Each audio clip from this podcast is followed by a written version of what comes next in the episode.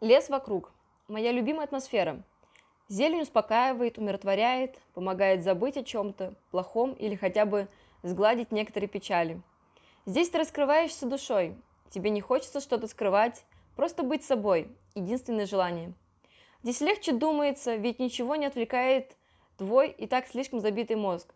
Здесь ты видишь все в натуральном цвете, ведь нет тех ярких ненастоящих огней – которые способны затмить красоту и первозданность, но которые никогда не смогут даже издали напомнить их естественную сущность.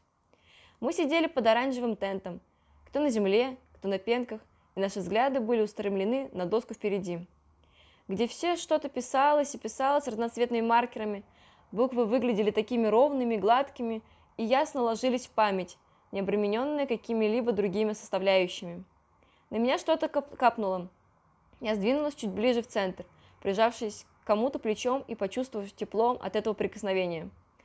Прошло немного времени, и начался полноценный дождь, барабанящий по тенту сначала слабо, а потом все сильнее и сильнее, а мы все сидели и сидели, обдумывая великие планы на будущее и предлагая новые идеи. Перерыв. Я встала и вышла из-под укрытия. Сверху покапывала.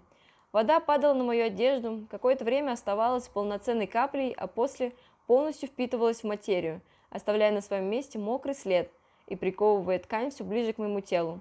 Я улыбнулась тому некогда забытому ощущению свободы от внешней составляющей моей жизни.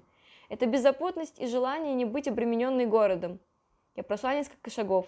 Ноги медленно погружались в грязь при каждом следующем движении. Я стояла босиком посередине большого леса и размазывала грязь по ступням. Холодок шел вместе с землей по ногам, но он был приятен.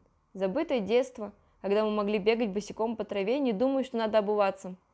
Подняв голову наверх, я поймала лицом капли майского дождя и, сорвавшись с места, помчалась к лагерю по траве, земле, песку, лужам, оврагам и дороге. Я бежала и понимала, что это то самое место, тот самый момент, когда мы все едины, когда между нами нет разницы, а я все больше и больше сливаюсь с природой, стараясь быть как можно ближе.